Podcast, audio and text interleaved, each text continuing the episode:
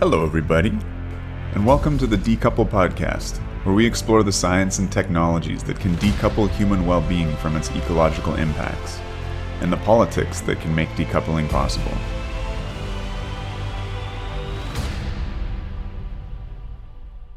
Welcome back to Decouple. Today I'm joined by Yuri Humber.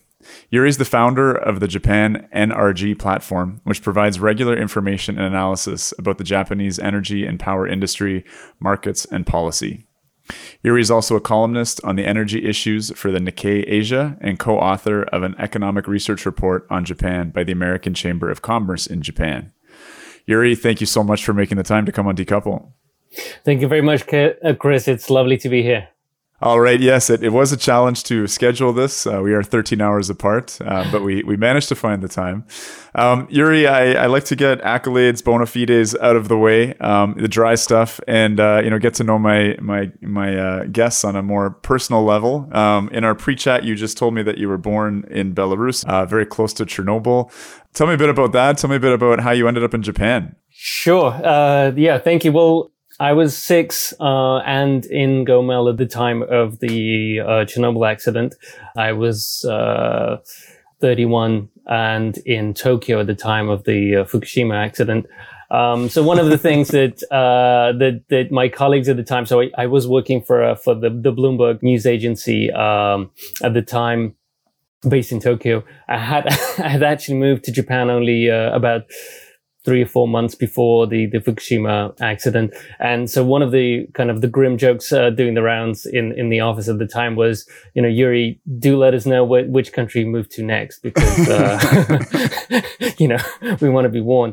Um, but it did give me sort of a, a slightly unique, maybe, uh, insight into what was going on. Um, so in addition to being born in, in, in Belarus, um, and I should add that I moved to the UK when I was about 10.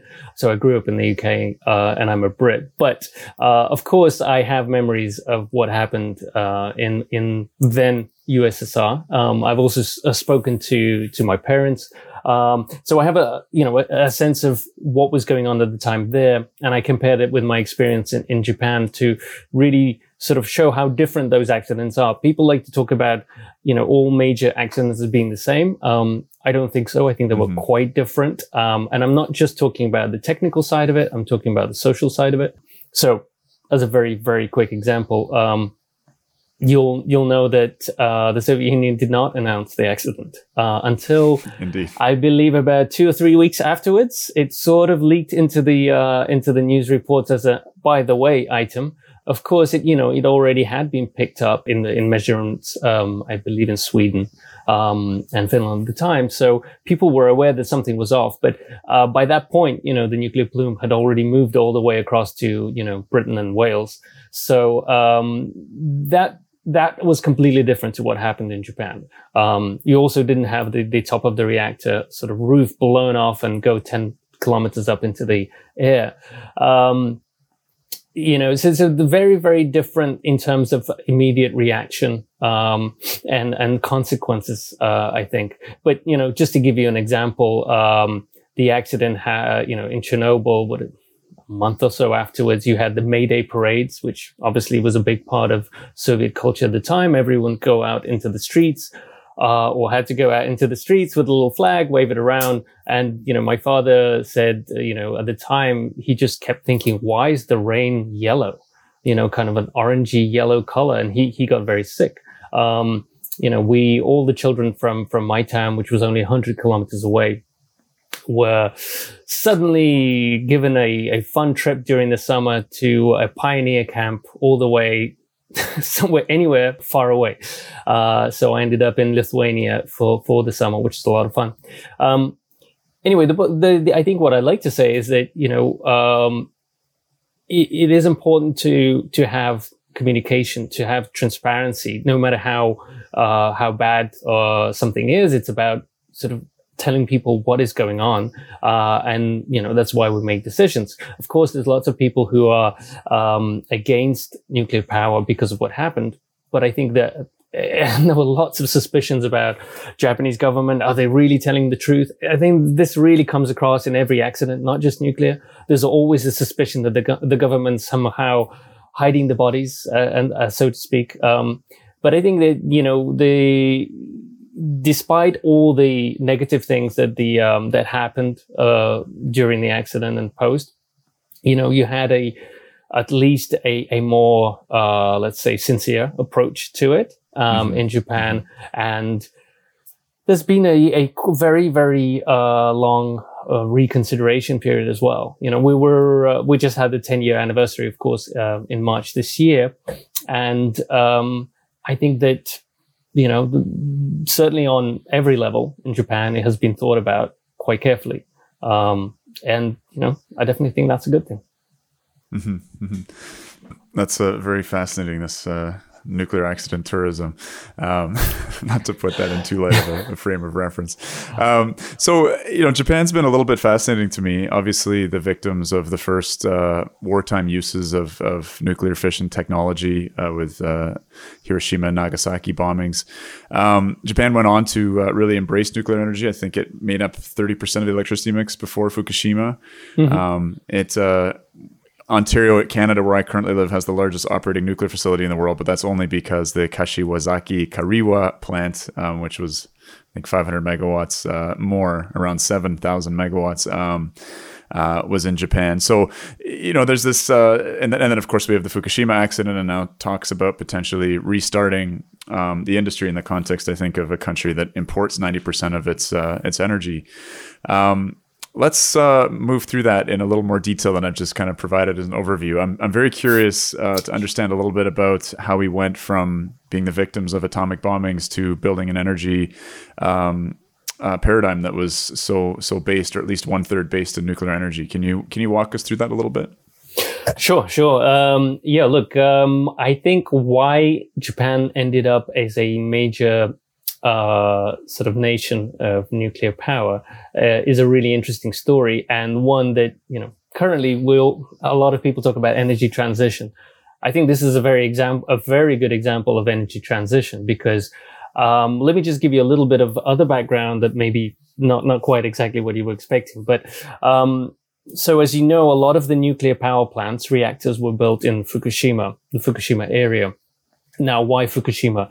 Well, because Fukushima was actually a very large coal mining area in Japan. Mm. And this mm. is not something that I think most people um, are aware of, but Japan was a was a big coal mining country. Um, has even mm. though we always talk about Japan being you know resource poor, the reality is Japan had quite a lot of coal um, and started to exploit it towards the end of the uh, 19th century. So I think you got to the to the point where you had about 130 coal mines in Japan. Right, and that was sort of powering the the economy. Uh, one of the biggest coal mines and one of the earliest coal mines was in the Fukushima area. Uh, it was called the, uh, the the the Joban coalfield. Right, and the Joban coalfield employed, I think, at some point, you know, thousands of people. Um, when it became clear that the, uh, you know, obviously you have the pollution from coal, uh, but uh, also you have the realization that, you know, uh, it, it, wasn't entirely efficient. Um, you have Japan then trying to shift from coal to oil. Um, again, another, uh, another energy transition that spluttered because you had the, uh, well, you had the the situation, you know, in World War II where Japan was cut off from oil and therefore essentially initiated its uh, aggression. You also had the the oil shock of 1973, I believe, um, that again made Japan say, well, wait a minute. Um, so we could be cut off from oil. This could endanger our, not only our energy security, but national security. So we have to move to something else. So you have this transition from coal to oil to then let's do something new, cleaner and more secure. So that decision uh, was nuclear. And it's really no surprise that the siting of the, the, the, the two nuclear power plants in Fukushima, the, the Daiichi and the Daini, was right on the edge of that Joban uh, coalfield that I was talking about earlier. People lose their jobs. Um, they're looking for uh, some kind of replacement. What are they meant to do? Where they're supposed to, to go? Um, there's actually a pretty interesting uh, Japanese film that was done um, maybe around 20 years ago, maybe now, um, called uh, Hula Girls. It's about um, strangely enough, uh, a sort of a tourism resort being set up, a Hawaiian themed tourism resort being set up in Fukushima, um, and uh, to to kind of offer jobs to the coal community, and the the coal community being against. But it came, you know, eventually somehow, you know, uh, it gets on board with it. But you know, it's a comedy. It's a tragic comedy about the, the, really about the community losing its jobs and trying to think, where else do we go? So the vision for the person that started the, the nuclear projects in Fukushima was that, look, I'm bringing something that's clean and I'm bringing jobs and I'd like to maintain Fukushima's uh, position as the energy provider to the really, obviously the most populous and the industrial uh, Kanto, the Tokyo focused um, zone that's just south. Okay. So nuclear came in as a replacement for a lot of coal. Um, today, you know, Japan, I think there is uh, like one or two tiny mines up in, uh, in the north, but that's it. Essentially, Japan does not mine coal. Um, that transition was partly enabled through nuclear. That transition was not very smooth, um, you know, because even though, um, again, so this is the sort of the geopolitics here. The US was one of the key actors, of course, pushing Japan to go to nuclear energy, partly because US had decided that it wanted to, to use, you know, the peaceful side of the atom. Um, but it was uh, it was complicated. They couldn't initially actually uh, export the technology and so on. Maybe you know that uh, actually the very first reactor that Japan built was a British reactor. Uh, it didn't work very well, but it was a heavy heavy water heavy water reactor. Yeah, right? un, you know, yeah. non-enriched uranium. Exactly. So technology that didn't turn out to be uh, very good, but um, it certainly kickstarted the process. And then after that, of course, uh, Japan essentially brought in U.S. technology under license. So the the the some of the reactor units that got hit in the Fukushima disaster in 2011 were built by U.S. companies, GE uh, mainly. Yeah. Um, that's why that's at least one of the reasons that you know U.S. was heavily involved uh, in the Fukushima uh, salvage operation, the the earliest st- stabilization right. was because uh, you know some of those the, the, designs initially came from the US and it was the Japanese companies who were building them under license essentially right. you know Hitachi Toshiba that were coming in and and sort of let's say reinterpreting them a little bit for the the, the Japanese admin um, this is this is really really fascinating because you know you're you're um, walking us through these energy transitions you know and in a sense you could see that move from coal to nuclear which I think happened fairly quickly like as a as a model for future decarbonization efforts um, for countries that are using a lot of coal right now.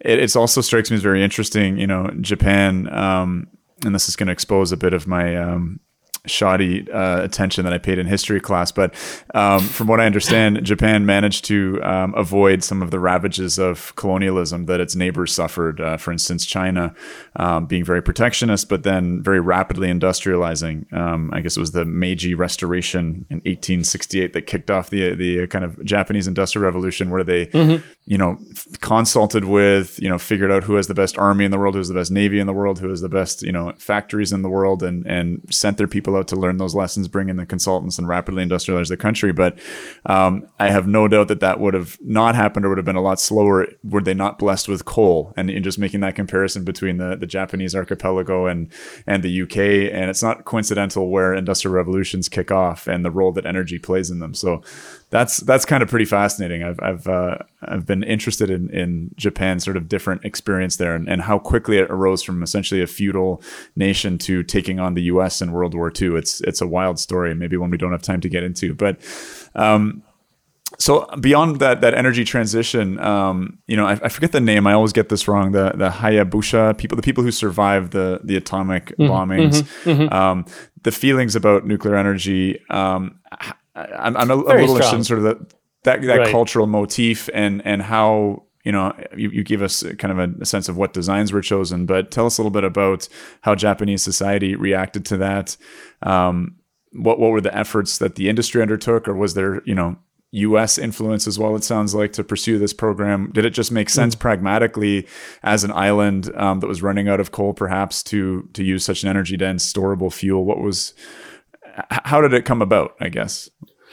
Sure, sure. Well, look, it's uh, it's always a story with a lot of different angles, uh, and people will claim, you know, one is more important than the other. But uh, uh in in short, and I, I think this is the overall driving force, you have Japan that's powered its industrial revolution, as you said, through coal and something that, you know, a lot of emerging economies are saying, well, why shouldn't we do the same, right? Today, um, and being told not to.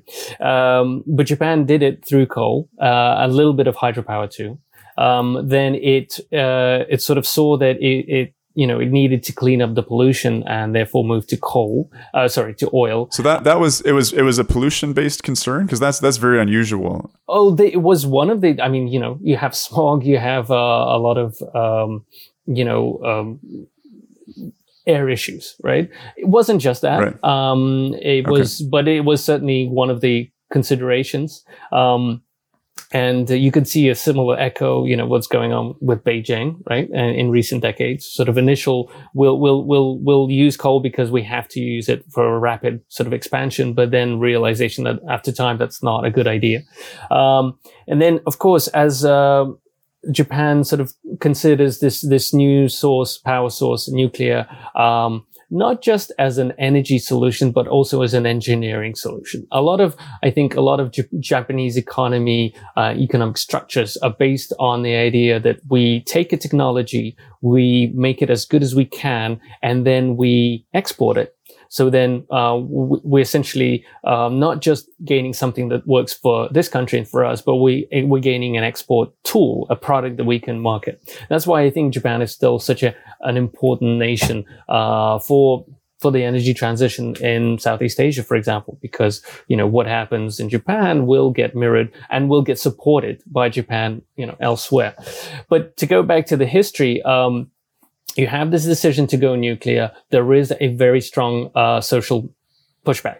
Okay, that's absolutely clear. Um, that social uh, that, that, you know there are if you look uh, if you look at the internet, you'll find lots of uh, kind of Machiavellian stories about the CIA being involved, the U.S. government being involved in trying to sort of push against. Uh, uh, neutralize the uh, the anti-nuclear uh, lobbies uh, in Japan there is a political undercurrent there, right? I think we can't ignore that. Um, the a lot of the anti-nuclear um, sort of feelings in Japan, again, stemming from the the the um, you know uh, the Hiroshima, the the Nagasaki experience. Um, they were linked to a more socialist, left-leaning, communist, uh, Japanese Communist Party um, crowd, for lack of a, a better word, um, more socially minded people. Um, that's one of the reasons that you know the US was trying to sort of minimize those influences in Japan and trying to sort of uh, push the country more towards, yeah, you know, a, a more capitalist d- democratic model. I think there was, uh, you know, if you look at the history, there really was a strong chance that Japan would have turned into a socialist country, um, you know, very soon after World War II. Uh, there was a very, very strong um, sort of socialist communist uh, feeling in the country at the time. So nuclear energy is involved in some of those discussions, but then you have how do you sort of uh, you you have um, local municipalities, local towns and cities being told that this is uh, this is a very very safe technology uh, that is also going to bring them money. So you have this uh, somewhat, uh, I think it's called the donut effect, right? Where you uh, you site the nuclear power plant in a town, the town that's right next to it will get uh, subsidies. This is not cash that goes to the town to spend as it will, but it's money that the power plant will give to the local authorities to spend on um, you know, public uh, facilities, swimming pools, you know, a new uh, uh, town hall, that kind of thing. So you'll find that a lot of power, uh, towns around the, the, nuclear power plants have obviously got maybe uh, unnecessarily uh, too good uh, public facilities for the for the size of the population. Um, and then you know uh, lower down, uh, I mean, the further away you get, uh, the less you get. Also, over time, the, those subsidies decrease. But certainly, that kind of literally buy-in was was uh, was the way it was approached. Now, the downside to this kind of thing is also that you're trying to overpromise and you're trying to placate everyone by saying this is you know, 100% safe almost. And uh, a lot of re- recriminations that happened after Fukushima accident were about that, uh, were about sort of saying, wait a minute, you, the government, you, even though it was private companies that built these uh, power plants, but you, the government, you persuaded us that saying this is 100% safe. I think that kind of uh, that that, over over egging the pudding is is is not a good thing. Again, an ex- a very quick example of that is the Fukushima plant uh, itself had actually quite a few robots installed. These were safety robots that were supposed to, you know, uh, help out in times of emergency and so on. Um, and uh, after a while, the staff at the plant said, apparently got nervous, uh, saying that, you know, why do we? It's a safe plant. Why on earth would we need a, a robot to come in? So after a while, the robots were taken away, you know, disabled, and and, and the whole program was, was, scrapped because you didn't want to unnerve the people. Uh, and then, of course, when the accident happens, uh, Japan, the country of robotics, doesn't have a robot that can go inside the power plant uh, and at least take some footage. And you have U.S. robots, you have German robots coming in and, and doing those jobs. It was it was quite a shameful moment. In fact, there was. Um, uh, a little bit of a, a you know a national uh, again sort of soul searching about how and why that happened. Um, but again, you know, it was it was about the government trying to force a policy. There was certainly a lot of social unrest and, and demonstrations against nuclear power when it was initially being brought in in the uh, late 60s, 70s. Um, some of the clashes, you know, I, have been to the Fukui uh, region, which is home to, I think, the, the, the most nuclear reactors of any prefecture in Japan. And, uh, you know, we talked to some of the, the, the, the people in the smaller towns. Uh, we talked to this Buddhist uh, priest, uh, who, who's very anti-nuclear. And he said, you know, he remembers, uh, during his father's generation, you know, that there were, there were bloody, uh, clashes. In fact, I think, he said there was somebody in the community that died from some of these, you know, extremely heated, altercations. Um, police had to be brought in, you know, numerous times. Certainly was not an easy sell. So I think that's probably why the government went all out to try and sort of overpromise. Um, and, uh, you know, that, that, unfortunately, when you do that, then, then, you know, people pick holes with it afterwards. But certainly that was the introduction. Once it was introduced, uh, once nuclear power became sort of a mainstay of certain municipalities and localities, you know, obviously then people are engaged, uh, or should I say, people have something, uh, you know, at stake. And um, to kind of bring it to modern day politics, for example, um, you have the election that's at the end of this month, the general election. You have generally, um, uh, you know, the unions of the power companies, right? The unions of the power companies tend to vote with the left leaning, you know, the more socialist leaning uh, opposition. Uh, this time around, um, some some recent newspaper reports say that the unions of the power companies that generally own the uh, the nuclear power plants in Japan, um, they're not going to vote again with the opposition. They're going to go with the ruling party, which is unusual, right? Because the ruling party is the more center right, if you like.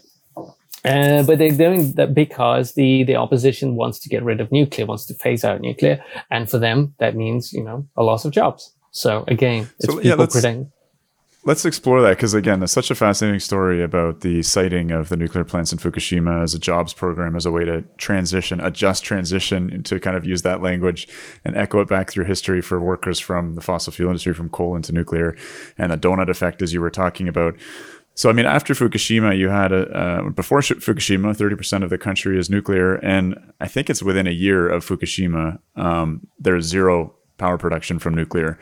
Um, what was the impact of that like on these communities? Um, this is I, I, can't imagine it. It's, it sounds like it would be devastating to those those local towns. Um, and I do want to explore what what the alternatives were, what it was replaced with. Um, I am uh, blanking on the estimate of the the billions of dollars spent per year to import the fossil fuels that replace the nuclear fleet. But perhaps you have that at your fingertips. Uh, yes, I do. I do. Uh, so no, I, I, I went through the numbers because uh, it's fascinating. So let me um, let me address first the the initial sort of the post. Um, post accident impact on the energy side. So, um, Japan is very unusual uh, in in its power grid in that the country is split between two uh, systems, uh, two different frequencies, uh, 50 gigahertz and, uh, you know, 60. And it's because, again, it goes back to what you were talking about, the uh, sort of the Meiji Restoration, the very rapid uh, industrialization of the country, the, if you like, the central and northern part going with, um, uh, you know, one set of equipment to the, uh, the western and southern part going with another set of equipment. So you have, you know, US and German, um, power grids installed. Um, those two grids only have a small connector between them, an interconnector.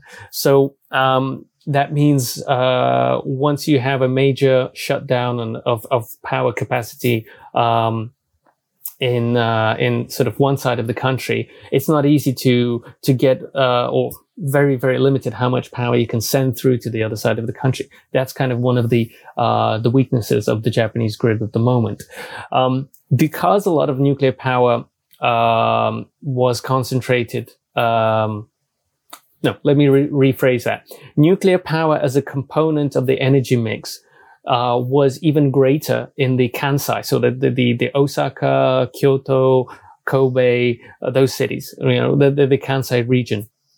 Uh, they they much more reliant on nuclear power than even the the Tokyo or the Northeast you know where the accident took place. So they might be 50 60% of the grid in that in those focused areas? Wouldn't have been 50 60% but it certainly would have been you know um, again off the top of my head but you know a third to, to uh, or higher you know. So if suddenly you have to shut down we're talking about four five six seven and upwards gigawatts of power you have massive shortages and you can't sort of receive the extra power from elsewhere. So you did have um, sort of periods of uh, power shortages in um, in the Kansai region immediately after Fukushima. But surprisingly, um, Japan did navigate. It was a, sort of a very kind of a ginjum navigation, but it did navigate the the post Fukushima period. Um, you know, in 2011, 12, 13 fairly well. There were, there were no blackouts as predicted. This partly because you had a very strong, um, power savings program called Setsuden. So literally, uh, saving power, uh, which was sort of drilled down into everyone on a, on a individual level and then on a corporate level. And you had, offices, um, you know, that would literally have the thermostat at 28 degrees. Now, I would say the Japanese office generally tends to be warmer than a, you know, an office, let's say in the US uh, or North America. But even so, you know, a Japanese office 28 would, would that would be pretty hot. Um, I remember anecdotal evidence of uh, sort of one worker. Uh, uh, you know, one staffer at a, at a company in Tokyo saying that, uh, you know, I found a spot somewhere in the office that's not near a window and it's down to 26 degrees in that spot and I'm not moving. you know, uh, so right. obviously it was a re- it was a tough time, uh, not just for uh, sort of industry having to curtail certain amount of uh, production, but o- on an individual level, you know, elevator, all the lights would have been off in a lot of buildings. Um, you know, uh, some elevators were shut in certain buildings. I think, you know, TEPCO, the company that uh, owns the uh, the Fukushima reactor. I think you know they they tried to take the the extra yard and like literally switched off as much power of in their offices as they could, so people had to use the stairs even for high floors and so on.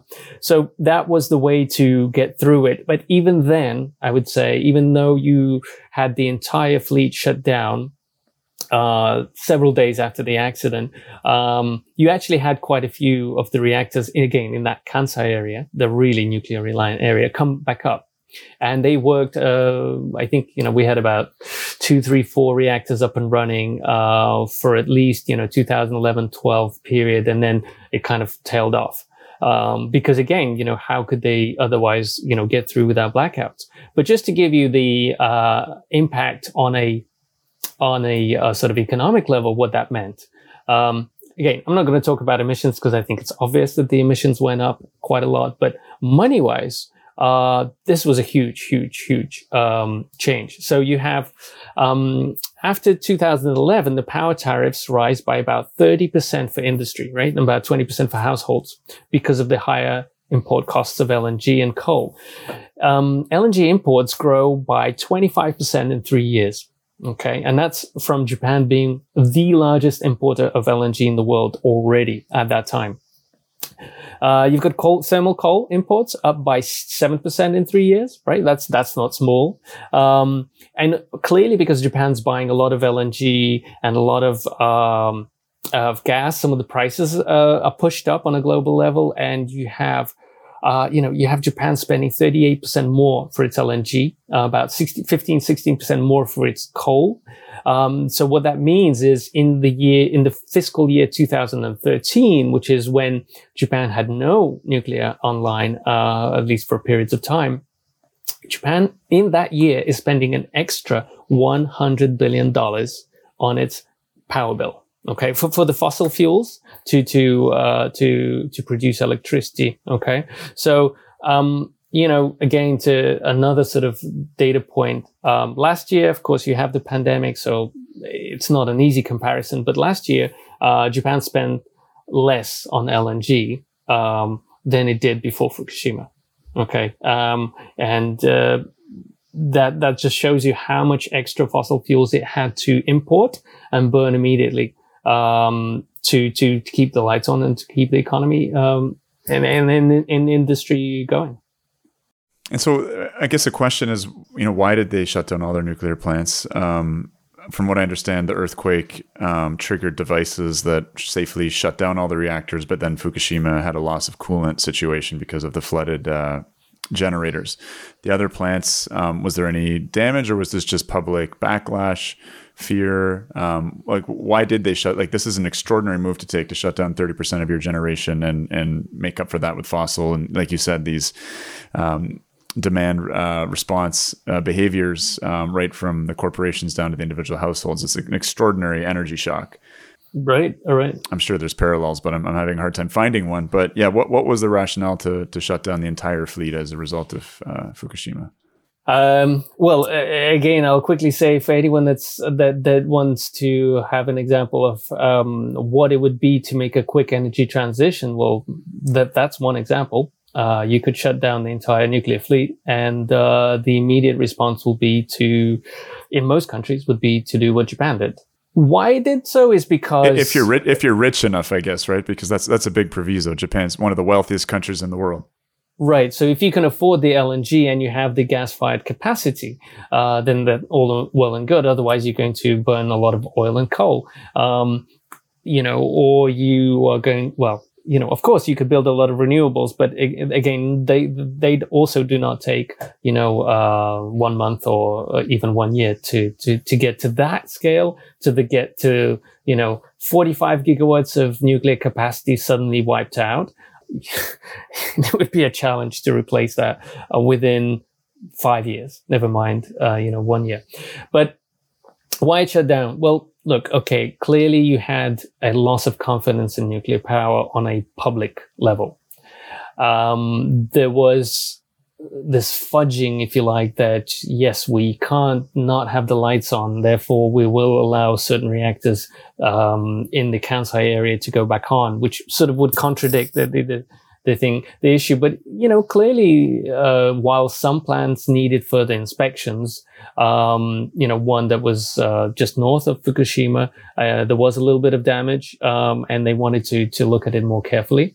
Um, but I think in a lot of cases, it was about sort of uh, showing the public that um, the government would uh, take immediate action because you suddenly have a, a, very strong anti-nuclear feeling. You have, I think, as much as you know, eighty percent of the population mm-hmm, saying, mm-hmm. and you know, we we want nuclear out. Uh, you have demonstrations in central Tokyo, which again just doesn't happen. You have a outpouring of emotion. Um, so you know, any government is going to, to then react in, in a strong way. So, um, they, they looked at the causes of the accident, not just on a technical level, but also, you know, on an, an industry level. Um, there is a, uh, sort of a phrase for how the nuclear, uh, industry in Japan, um, sort of operates or operated. Uh, it was called in, you know, nuclear village because a little bit of a sort of an insidey, um, job in the sense that uh, the industry, sorry, the ministry responsible for uh, promoting nuclear power is also the ministry responsible for monitoring it, or you know, one of its agencies. So it was seen that that was kind of a conflict of interest. Um, Japan set up an entirely new independent uh, regulatory body, the NRA, Nuclear Re- Regulation um, Authority, that you know is now in place and is a you know a very very tough uh, regulator, um, I would say, on the industry right now. And then, then, you know, they brought along an entirely new set of safety standards that they wanted every plant to take on. Um, you had a revaluation of uh, of uh, tsunami anti-tsunami measures, a revaluation of anti-earthquake measures. Um, to so first it was a case of drawing up the new measures and saying where we expect each plant to be at. Then it was case of sending uh, telling all the nuclear power plants and operators, you know, you have to meet these new new measures um, to be able to restart.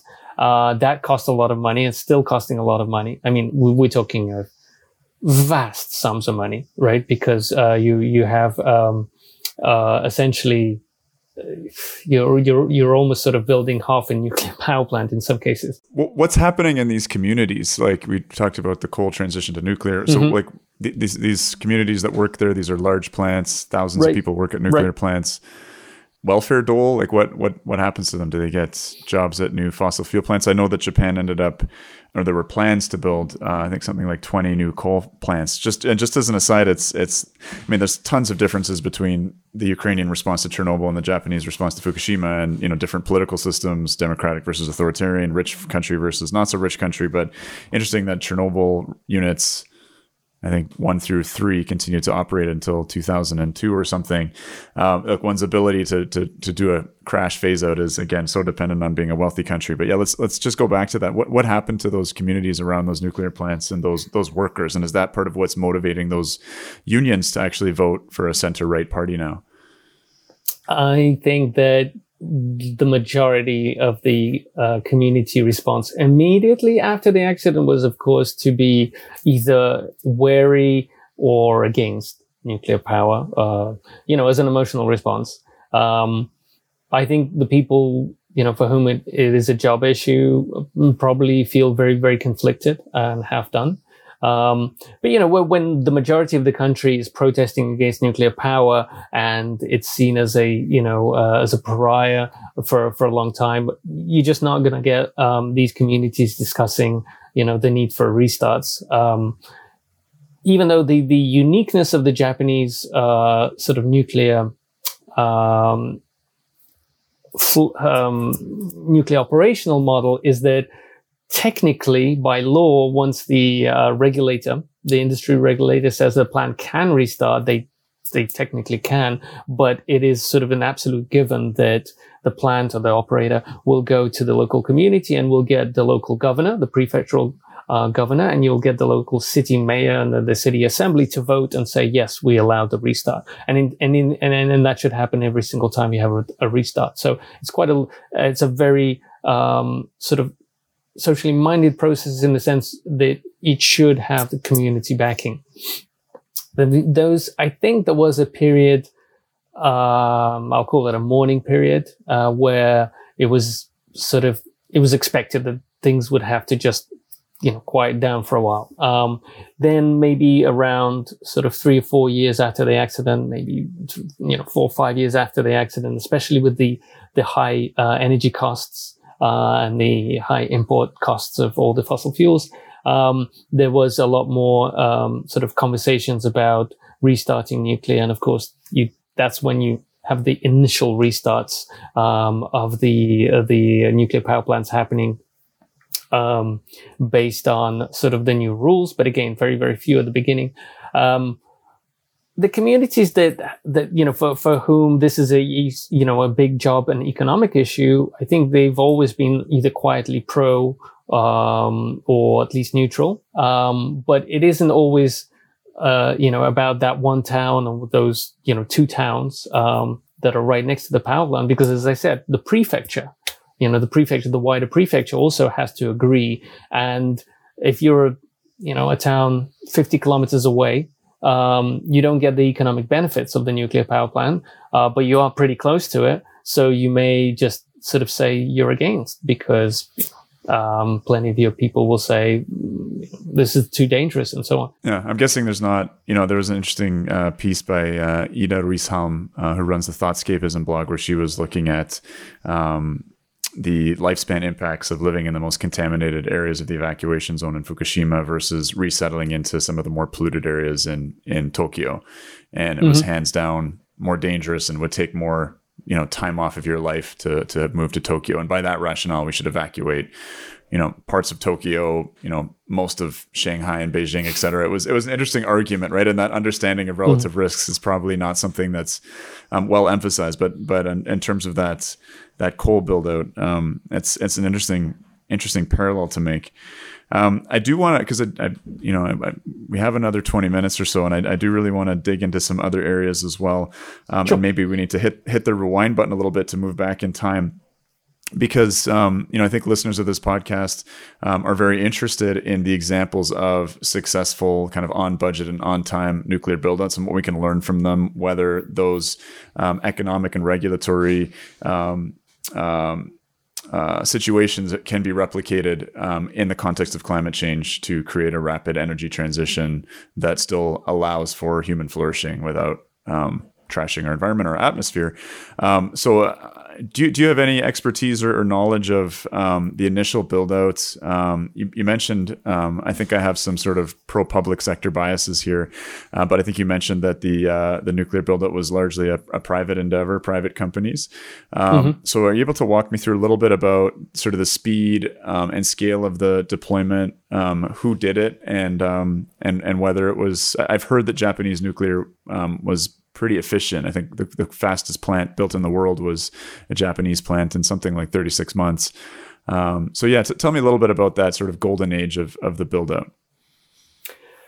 Uh, sure. So um, I don't have you know a, a super detailed no- knowledge about uh, all, all the build outs, but just in, as a kind of a rough um, guide to what happened. Uh, you clearly had uh, the you, you, clearly had the government sort of pushing it as a policy idea, and uh, but you also had the the big um, power utilities, um, which uh, sort of you know used to be the the regional power utilities. Now it's sort of a liberalized market, but in any case, each power utility would be in charge of its own region. Uh, the TEPCO, the Tokyo Electric Power Company, was um, you know, uh, also, uh, if you like, it was, uh, it had close ties with the Northeast. Again, traditionally, because the Northeast, the Fukushima area provided the, uh, the coal and the fire, uh, the, the, the coal fired, uh, you know, generation that would go down to Tokyo. Um, so, you know, it was uh, it was Kansai Electric, uh, the, the, the company in charge of the Kansai region. It was uh, T- Tokyo Electric. It was Kyushu Electric, the uh, sort of uh, the western side um, of Japan that were taking the lead, and then you had you know other utilities would sort of have over time built you know one or two either reactors or you know one nuclear facility with a few reactors. Um, the the uh, oh, I, I, should say you know Chubu Electric as well, Central.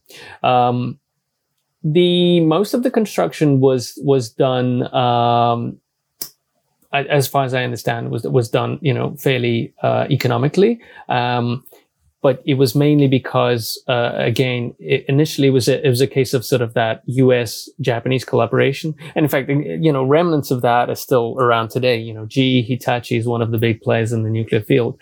Um, you had uh, Japanese companies like Hitachi, Toshiba, Mitsubishi Heavy taking on U.S. reactor designs on license, sort of building them here, and then over time learning to create, you know, um, similar reactor technologies uh, in Japan, um, and sort of then perfecting them or improving their designs and, and their efficiency over time. Uh, until you know, I think around you'd say the 1980s, Japan became a pretty proficient builder of nuclear power plants, and that would probably be the sort of the, the golden age, the 80s, the especially second half of the 80s, the 90s. Um, I think you had a peak of nuclear power in Japan in 1998 when uh, it accounted for like 36% of generation, power generation. Um, certainly the plan was to try and push it to 40% um, by, you know, uh, sort of you know, maybe closer to 2020. Um, there were talk of, of trying to push it even higher in the future, but you did have a little bit of a drop off, uh, in, in, in, the fortunes of nuclear power, even sort of before the Fukushima accident, partly because there were some other, uh, smaller accidents. There was a very big earthquake, you may remember, uh, in the mid 2000s, uh, around close to the Kashiwa, Kashiwazaki Kariwa plant okay, that took a lot of its uh, facilities offline, well, all of its facilities offline. There were cracks found um, in certain sort of parts of the plant. Um, so you had, uh, it's not been an entirely sort of smooth ride, if you like, but Japan had improved the nuclear technology and uh, had become a major supplier of uh, some of the turbines and the uh, power island, right, for, for, for nuclear reactors, not just for it, for its own nuclear reactors, but also for, for other vendors around the world. And so it had a lot of ambitions for, to take that abroad. You know, um, it was bidding for contracts in other countries around the world. Um, I think it was uh, Prime Minister Kan, the one in charge in, uh, at the time of Fukushima, who actually said that uh, my job as a Japanese Prime Minister is to be a reactor salesman.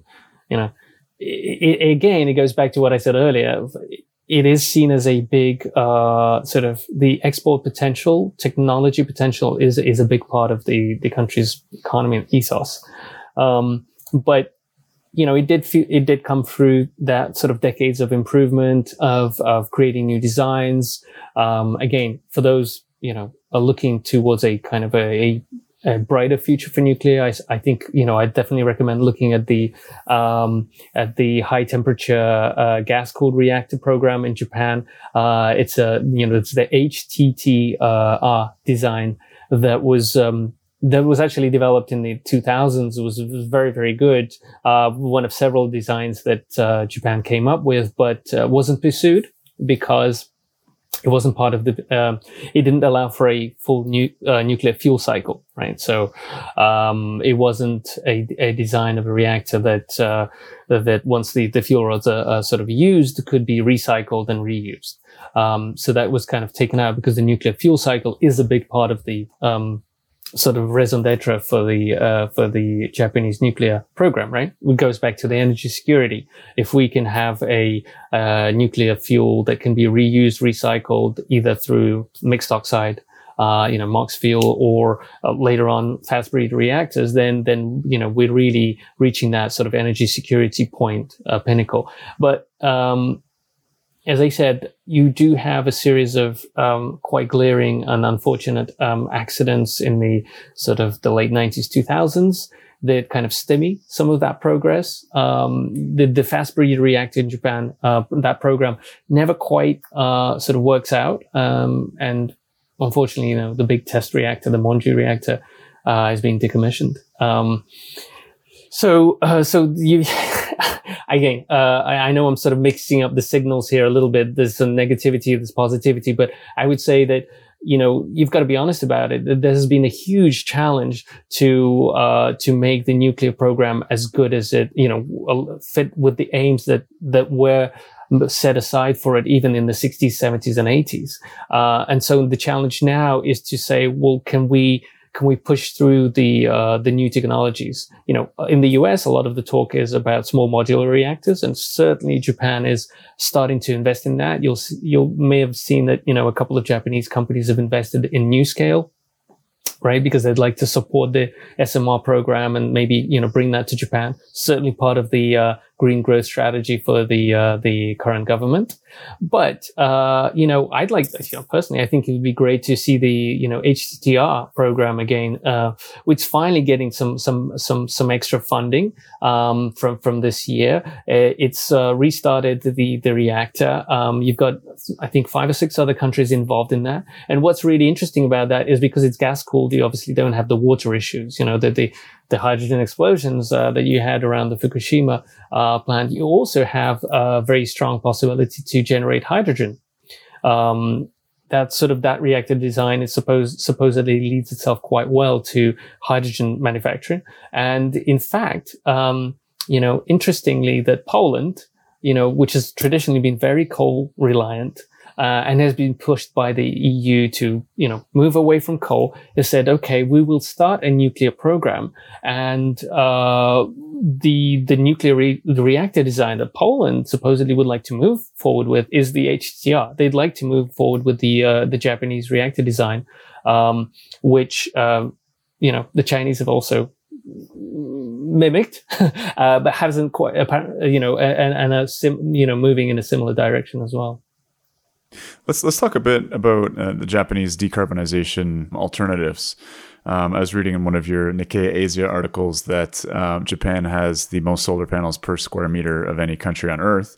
Um, it's obviously an island. It's a little right. bit confined in that regard. Um, I think it was in Bill Gates' book. He was describing Tokyo and just what a what a megapolis this is. Thirty plus million people, and the idea of you know putting a bunch of uh, wind turbines out in the Pacific and the mm-hmm. typhoons that come and you know when the wind's too good you got to turn the turbines off. And obviously when it's not there and europe's learning that painful lesson right now with a, a wind drought of you know 2021 um, what are some of the um, alternatives to nuclear that are being bandied about and how how realistic are they yeah, no, that's a, that's a, that's a very, very good question. So you probably know that the new, uh, draft energy plan for, for 2030 energy plan for Japan, um, is to keep nuclear at around 20, 22%. There's plenty of people who, you know, criticize that and say, you know, Japan shouldn't or come on, it's unreal. Let's get out of it. But the alternatives, uh, you know, you really have to think through the alternatives before you completely dismiss nuclear. And uh, here's the deal that um, right now, because of the rapid build out of nuclear of solar power plants uh, after Fukushima, which was you know done by some good companies, but done by some let's say a little bit less more uh, good companies, uh, maybe a little bit more cowboy like uh, outfits. Um, you have a lot of challenges. One is you have a lot of, uh, Japan is not a very flat land. It's mountains, uh, you know, a lot of trees, uh, and not, not enough flat land. So there's been a challenge to find areas, uh, that are sort of free and able to, to have utility solar and finding more of those areas has become, a problem, not just because there's not um, a, a, lot of free, uh, uh, uh, easily accessible land around, but also because as soon as you have such a huge build out, uh, relatively speaking to the country, uh, you have local opposition. So the NIMBY impact has been huge in Japan. Um, you have in the last sort of three, four years, uh, from almost zero, you have 150 municipalities in Japan. So about a tenth of all the municipalities in Japan have put in an ordinance saying we either will limit how much uh, solar power and you know wind power you can build in our region, or we'll ban it completely, right? Because they a lot of local you know for good or bad local residents find it a nuisance. They don't like the view. People complain about wind turbines making noise etc whether you, whether that's fair or not but that's just how people feel. Uh, and uh, therefore you know making a uh, assuming that you can suddenly build another 10 gigawatts worth of solar in Japan is is a little bit optimistic. Um, I think maybe with, you know, where let's say solar is getting into a, a more interesting spot is a, some of that integrated, uh, sort of agri solar, you know, mixing up agriculture and solar panels or, you know, the perovskite solar cells where you have essentially a solar cell inserted into building material. Um, those things are starting to get into it. I mean, I'm not sure that will be all of that will be immediately ready, but at least that is a sort of potential for the future. For offshore wind, Japan has very big plans for offshore wind. The previous uh, sort of prime minister really pushed this plan, and I think it'll still keep getting pushed, you know, forward. But just to give you a, an idea on on sort of the numbers, um, the plan is to have about 10 gigawatts of offshore wind capacity by 2030, and then you know ramp that up to maybe all of 45 gigawatts or so by 2040, 45 um, which would be equivalent to to kind of like a nuclear fleet. Yeah, but uh, now it seems that okay, maybe things aren't quite as simple as we thought, and maybe we'll only have about you know two or three gigawatts of offshore wind by 2030. So you know, people talk about nuclear uh, being, oh, it's, it's, it takes so long to build one. It's, it's crazy amount of money. But, you know, offshore wind is not going to take a short amount of time to build either. Uh, it's also a case of building an entirely new industry, uh, almost an entirely new industry for Japan, which ha- currently has almost no, no uh, offshore wind capacity. So that's going to take time to scale. Are the material resources an issue at all? I mean, Japan obviously imports a lot of things, but these are very mineral intensive processes. Exactly. Um, in terms of, I think you've written about that. It's not something that gets discussed a lot in Japan, but I think it should. Um, because I think uh, traditionally the people that really support like 100% renewables, no nuclear, um, I don't find them discussing the sort of the raw materials implications of that very much, uh, which is unfortunate because you know you you you are you you're talking about, for example, with solar. We all know that you know a lot of the materials are currently being sourced from China. Uh, that obviously has some security and geopolitical implications. Um, it also has an economic implication. You know, if, if Japan has almost no major producers of solar panels left, um, then it's just uh, you know, what's sort of the economic upside. Um, so it is a tough issue because you, you have this very idealistic approach on the one hand, the, the, you know, and, and, and, and yet there are some very serious constraints on the other. Um, then of course the other thing being pushed very strongly is the hydrogen economy, um, ammonia, hydrogen. Um, at the moment, it's being sort of penciled in as about 1% of uh, the total power generation by 2030. I think that the attractiveness of uh, sort of hydrogen ammonia for a lot of uh, you know power utilities in Japan is that they're hoping that they can take a coal power, coal uh, fired power plant, switch that coal over to ammonia. Uh, you know, initially in parts, just co-firing, then over time, entirely switch it from coal to ammonia. Um, and, you know, similar from LNG, switch it over to from, you know, LNG to hydrogen over time. At the moment, the issue is cost. Clearly, that's going to be a big jump in cost.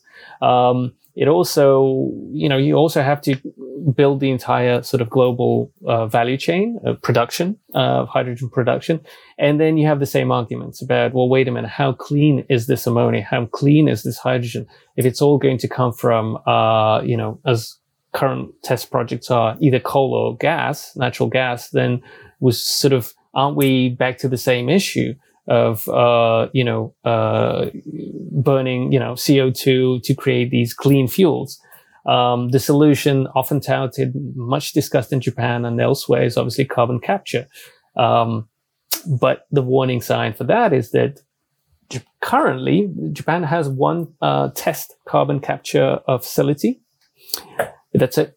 So until, you know, until we build a or secure a carbon capture a facility of any size, uh, you know, you still have to talk about it in as an as an option for the future, as opposed to kind of a concrete thing that you know we definitely can rely on. I just wanted to close by asking you. Um, we've been covering the uh, the coming winter energy crunch, focused mostly on Europe recently. Um, Mark Nelson did a great episode for us on uh, you know what's going on in the UK in particular. But um, how are things shaping up uh, in Japan? I've I've heard uh, one of the Chinese energy ministers said you know we will secure energy supply sort of by any means necessary, whatever the cost. Right. Um, are are prices going through the roof? What are the implications uh, for Japan? Will that start up more nuclear reactors, or is that too short of a time frame for? Uh, uh so nuclear has had a little bit of a kind of, I would say, has had some positive momentum in the last year in terms of restarts in Japan. Okay, so we went from about three or four reactors operating to, I think we had a uh, you know nine uh, until sort of one stopped recently. So it has had a little bit of a positive momentum, but that isn't sorry, it isn't all about sort of fossil fuel prices and so on. It is uh, you know, it, it's a it's a much longer local politics uh, and many other things involved. Um, in terms of sort of being slightly cushioned against some of these global volatilities in energy prices, um, Japan has a lot of long-term contracts for LNG and also coal. So to a degree, it's protected. It, it's not hundred percent, but you know, um, I think, um, what is it? You know, 70 or 80% of the, the gas comes into Japan on, on long-term contracts that have a set price or a formula. That's a big contrast with Europe where they've tried to be lean and mean and yeah. Exactly. Okay. So, so Europe, Europe has, Europe, well, Europe has had the difficult relationship with Russia, right, for a really, really long time. So um, that was seen as the smart way to sort of transition away from that relationship or minimize it. Um, at the moment, of course, you know, the, well, you can read it how you want to read it, but certainly uh, it's not a straightforward uh, negotiation, that's for sure. So Japan's always relied on these long-term contracts. It's been told that it shouldn't, you know, it should move to spot pricing because it's cheaper to do it that way. I think now, looking at what's going on, uh, Japan will just say, wait, you know what? I think long-term pricing is is is probably you know good. We'll we'll stick with with mostly that strategy. Um, but does it mean that energy prices will go up? Um, we had actually uh, Japan had a very very strong shock, price shock in January this year. Um, came before the Texas uh, event, situation, of course, but uh, yeah, same thing. You know, um, you have a, a short period of time where a lot of other uh, generation gets cut off. You know, uh, strong storms uh, cover solar panels temporarily. So you know, solar power is down. Turns out that uh, pump storage, right, uh, uh, another alternative, um, is powered by the surplus solar power. So therefore, you don't have this the pump storage sort of availability. Um, and then you know you, you're looking at baseload at that time, there was a lot of problems with uh, securing cargoes. Literally, you couldn't get ships to to Japan, right? Because there was a, wow. a lot of ships stuck in Panama Canal. Uh, there were some weather conditions that prevented ships getting through. Again, uh, uh high prices that were pushing, you know, uh, sellers um, to kind of choose where do I want to sell, Europe or Asia. Um, so I think it does show that, uh, especially with the the COVID uh, pandemic, uh, you know, the lockdowns, all of that, it's so much harder to predict. How much gas will I need? How much coal will I need? How much can I rely on nuclear? And in Japan's case, it's hard to predict how much you can rely on nuclear if you know, you don't know whether you can restart it. The government can say we want to restart all the nuclear reactors now, right? But until the local uh, authorities acquiesce, until you have a, you know, a, the, the public mood generally favoring that, and and he has done a little bit recently because of decarbonization, right? I think there is a as a, a, a definitely a, a, line coming through very strongly in in the media and sort of public opinion that you know if we let go of all nuclear today, uh, then we're just not going to meet our 2030 goals. So even, I would say, even those that have been vocal against nuclear power in Japan, you know, politicians and so on, uh, you know, the candidate lost out for the, uh, for the, for the current sort of prime ministership, uh, he was for phasing out nuclear power, but even he was not sort of, uh, saying, I'm going to shut it down today or tomorrow. You know, because otherwise if you do that then you know your idea of having clean energy reducing emissions and meeting the targets in 2030 just become wow just extraordinarily difficult yeah, I think that's probably a, a great place to leave it. Uh, very wide ranging conversation. You've got a, a, lot of expertise in a number of areas and a lot of interesting insights. Uh, harkening back to again growing up so close to Chernobyl and and being in Japan during the Fukushima incident. Um, so thank you so much for making the time. Um, it was a challenge for us to schedule this, but what a gift of uh, modern communications technology that we can be sitting in our in our studies, our offices, and, and having this conversation uh, across so many time zones. Thank you for making the time. Thank you very much, Chris. Have a great day.